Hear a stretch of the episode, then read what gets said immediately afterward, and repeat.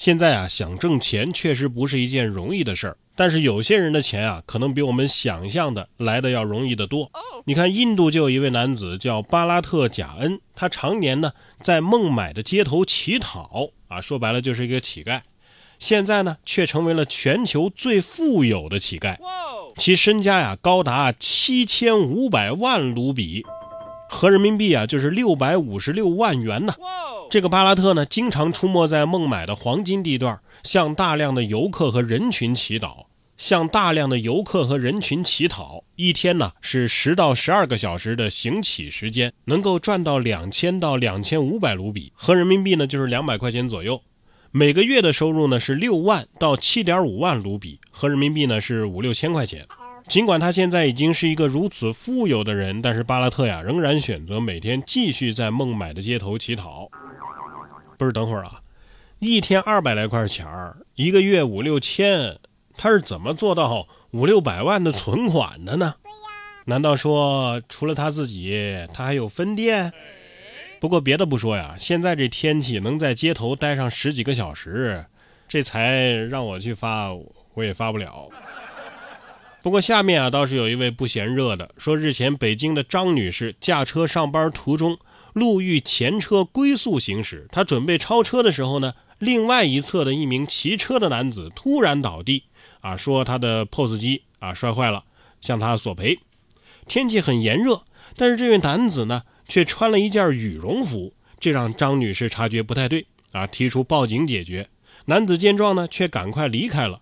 经过警方的调查，这是一份分工明确的碰瓷儿团伙，有人啊开车挡路，有人呢骑车摔倒。目前犯罪嫌疑人已经被刑事拘留。不是你怕疼就别干这行了，这活不就是凭你这身骨头正吃正喝吗？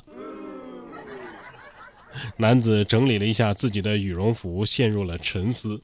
我们做的这么严谨，他们是怎么看出破绽的呢？下次再看到这种人啊，躲他远点啊，让他一个人自己中暑吧。下面这位啊，辛辛苦苦骗来的钱也不懂得珍惜。说近日山东邹平警方啊，收到了一条电诈预警短信，警方呢立即准备和被预警人张某见面核查，但是多方尝试啊，都无法联系到张某的本人。经过查询发现，这张某啊，他也是一个电信诈骗的逃犯。警方一方面担心张某他的钱被骗，另外一方面呢，又考虑到要在短时间内将张某给抓获。最后经过研判，警方最终确定了张某的活动范围，并将张某啊成功抓获。不是这张某算是行业耻辱了吧？自己就是干这行的，还能被另外的电诈给诈骗？所以是真该把他抓起来。啊，这样的话呢，别人的钱安全了，他自己的钱也安全了。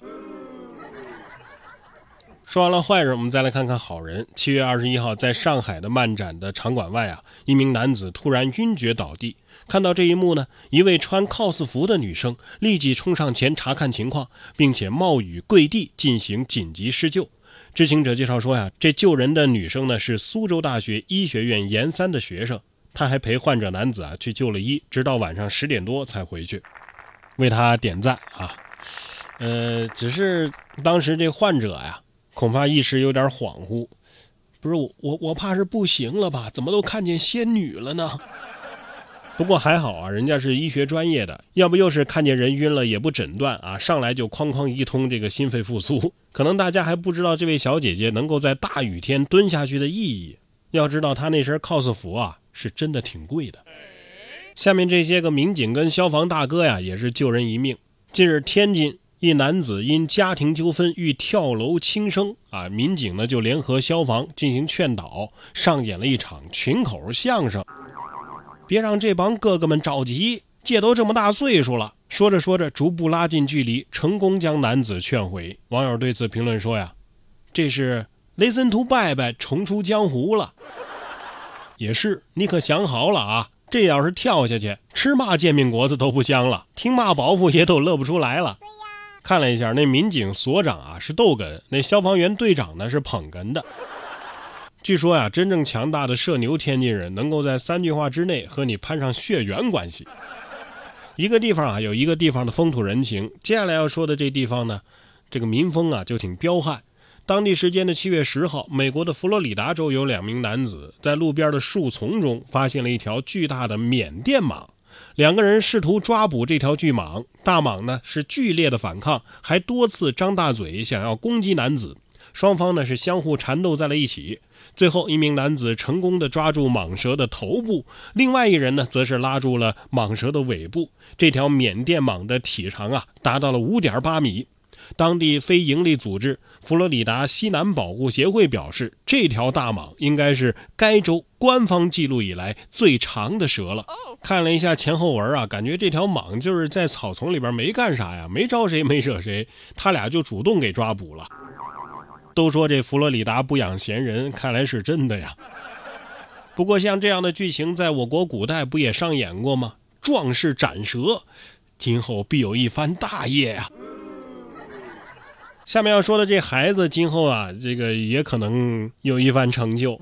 七月九号，山东淄博，爸爸觉得自己十岁的女儿学习成绩一般，于是提前教女儿制冷设备行业绘图。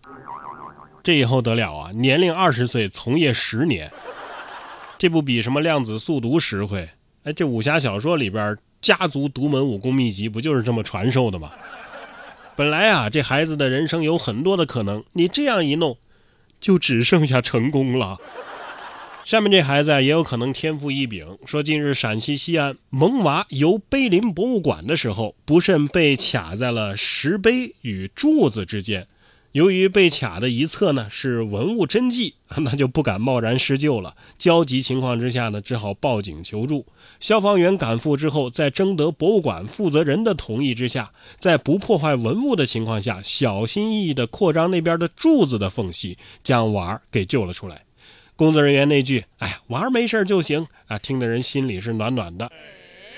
在这里也是要温馨提示一下啊，现在正是暑假，这个外出游玩的时候啊，还是家长要看护好自家的孩子，对孩子呢加强安全教育。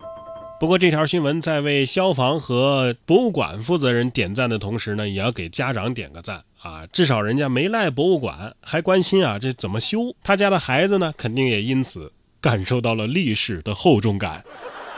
哎，不懂就问啊！被唐代的石碑夹了一下脑袋，今后会不会文思泉涌、落笔生花呀？